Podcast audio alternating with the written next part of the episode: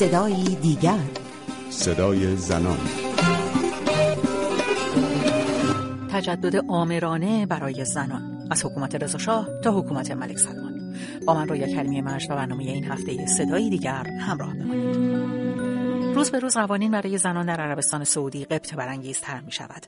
آزادی رانندگی، آزادی سفر، کنسرت های موسیقی با حضور زنان، تصدی پست سفارت در کشورهای مختلف، قوانینی که با دستور مستقیم حاکمان این کشور تغییر کرده. اما آیا این تجدد آمرانه موفق خواهد بود؟ تجدد آمرانه ای که نمونه ایرانی آن به سرانجام نرسید.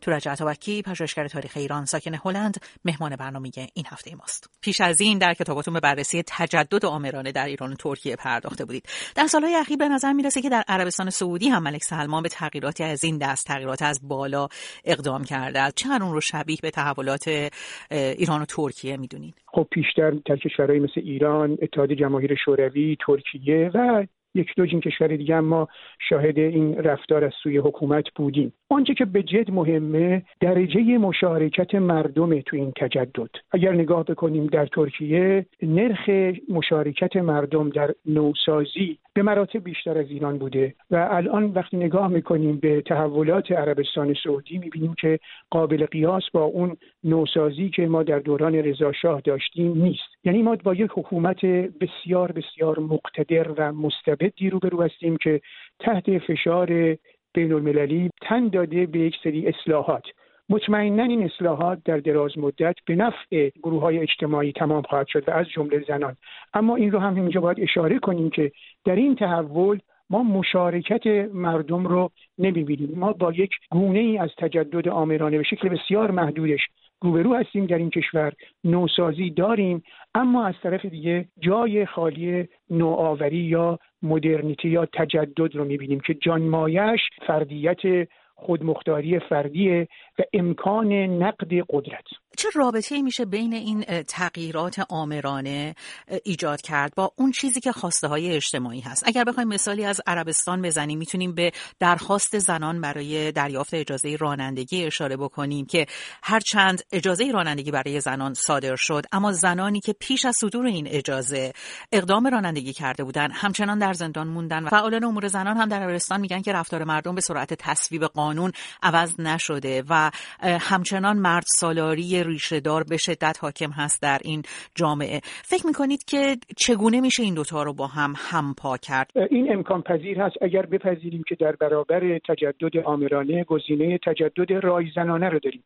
یعنی که مردم رو در امر اصلاحات شریک بدونیم و دخالت بدیم. مشکلی که در کشورهای مثل عربستان وجود داره اینه که کسانی که در قدرت هستند نگران این هستند که توانمند شدن مردم حوزه قدرت اینها رو محدود می‌کنه. بنابراین تلاش می‌کنن از بالا به شکل بسیار بسیار محدودی قوانینی رو اجرا کنند اما عاملیت مردم رو برای اجرای این قوانین از پایین بگیرن. حکومت در هیچ شکلی خرد نقاد و نقد قدرت رو بر نمیتابه. اما آقای عطابکی بس وقتی پای مسائل زنان به میان میاد موضوع کمی متفاوت میشه. مثلا یکی از مهمترین تحولات حقوق زنان در تاریخ معاصر گفته شده که کشف حجاب توسط زنان بوده که عده‌ای از تحلیلگران معتقدند رضا این دستور رو بر مبنای خواست زنان پیشرو دوران خودش صادر کرده و بعد از صدور فرمان اون رو به نفع خودش و به عنوان اقدامی جسورانه معرفی کرده. ولی پایه این تغییر یک درخواست اجتماعی بوده. اما می‌بینیم که در طی سالهای بعد از اون مرد سالاری که میانه زنان و حکم حکومتی قرار گرفته چنان اقتدار پیدا می‌کنه که از همون اولین روزهای پس از انقلاب اسلامی که حتی خود زنان مقاومتی در برابر برگشتن اجباری حجاب ندارند. چقدر مسئله زنان رو میشه در اون قالب تجدد آمرانه ای که شما میگید تحلیل کرد و چقدر تفاوت داره در این حوزه؟ اجازه بدید به پرسش شما در لایه های متفاوت پاسخ بدم. کشف حجاب دستاورد دولت رضاشاه نبود. پیش از رضاشاه هم از پی انقلاب مشروطیت زنان اینجا و اونجا در شهرهای بزرگ انجمنهای خودشون رو تشکیل دادند و خواست آزادی حجاب رو مطرح کردند و در شهرهای بزرگ ما شاهد حضور زنان بیهجاب در خیابانها هستیم. آنچه که رضاشاه انجام داد صورت قانونی داد به این خواست زنان پیشرو و نوعی حمایت حکومت رو بر اینها لحاظ کرد. اما نگاه بکنیم به تحول و تطوری که آزادی زنان در طول این سالهای سال در ایران داشت گذشته حکومت تلاش کرده که از بالا با یک نگاه آمرانه بسیاری از خواستای زنان رو جاری کنه. اما به نوعی ما عاملیت زنان رو در از پایین نمی بینیم این تجدد به نوعی درونی نمیشه در ایران. به همین خاطر اگر نگاه بکنیم به تحولات منتهی به انقلاب 1357 می‌بینیم بسیاری از زنان پیشرو که دغدغه اسلام هم نداشتند تن به فراخان آیت الله خمینی دادند و مسئله استقلال یا فروپاشی سلطنت و برپایی جمهوری اسلامی رو مقدم شمردند بر آزادی های فردی آزادی های جنسی و از این دست. و البته بعدها هم پشیمان شدند از این تمکینی که انجام دادند. اما این هم بیانصافیه بگیم که زنان در نخستین رپرپی انقلاب برای اعتراض خودشون رو به این رفتار حکومت نشون دادن زنان پیشگام جنبش های اجتماعی در ایران معاصر ما هستند. از طرف دیگه ما با حکومت فقیه سالاری روبرو هستیم که در برابر این جنبش اجتماعی جنبش برابری جنسیتی ایستاده.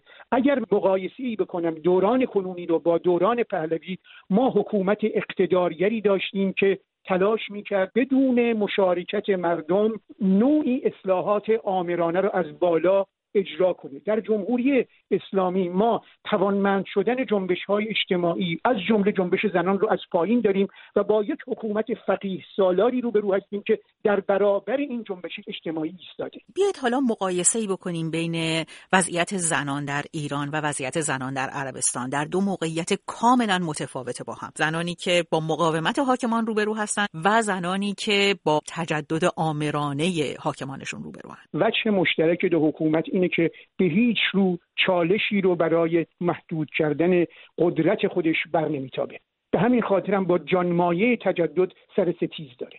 میگه نوسازی آری اما نوآوری نه. حالا یک حکومت خودش رو در حقیقت حکومت فقیه سالار می‌دونه تکیه می‌کنه و شریعت اون یکی در عربستان سعودی مرادم هستش مشروعیت خودش رو از قدرت دیانت در اون کشور می‌گیره. اما به راحتی تمکین نمی‌کنه در برابر دیانت اون چیزی که ما در ایران شاهدش هستیم. اما وجه اشتراکش اینه که به هیچ رو عاملیت گروه های اجتماعی رو برای اجرای دگرگونی در جامعه نمیپذیرند اما نگاهی از پایین اگر داشته باشیم عاملیت زنان در ایران به مراتب گسترده تر و به مراتب عمیقتر هستش در قیاس با عربستان سعودی. ما در ایران فعالیت زنان رو به روشنی می‌تونیم ببینیم. شما نگاه بکنید در فضای عمومی زنها به چه دستاوردهایی رسیدند. با تلاشی خودشون که در این چهل سال گذشته به کار بردن با صدهای متوالی ایجاد شده از سوی حکومت روبرو شدند اما تن به قبول محدودیت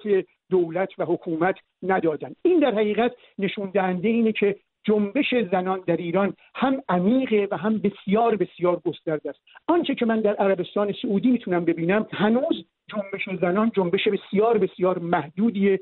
در یک حلقه های کوچک طبقات بالایی جامعه قرار گرفته و هنوز به اون شکل گسترده خواست عمومی زنان این کشور نشده. آنچه که ما در ایران داریم. به داوری من چشمانداز جنبش زنان و استحقاق حقوق حقی زنان برابری جنسیتی و برابری فردی رو همگام با مردان رو در ایران گسترده تر می‌دونن وقتی این جنبش به قله های خودش نزدیکه حوزه هایی رو فتح خواهد کرد در ایران که به نظر من در تمام خاورمیانه یگانه خواهد حداقل در حال حاضر زنان عربستانی اجازه سفر بدون اجازه ولیشون رو دارند اما زنان ایرانی هنوز اون رو ندارند. هرچند سال هاست که زنان ایرانی اجازه رانندگی رو پیدا کردند اما همچنان در بازار کار میزان اشتغالشون با تمام شعارهایی که دولت‌های مختلف جمهوری اسلامی دادن به کمتر از یک پنجم اشتغال مردان می‌رسه. این جنبش گسترده و پایدار از نظر شما کی قرار هست به موفقیت دست پیدا کنه. آیا باید منتظر باشیم تا فشارهای بین المللی جمهوری اسلامی رو مانند حکومت عربستان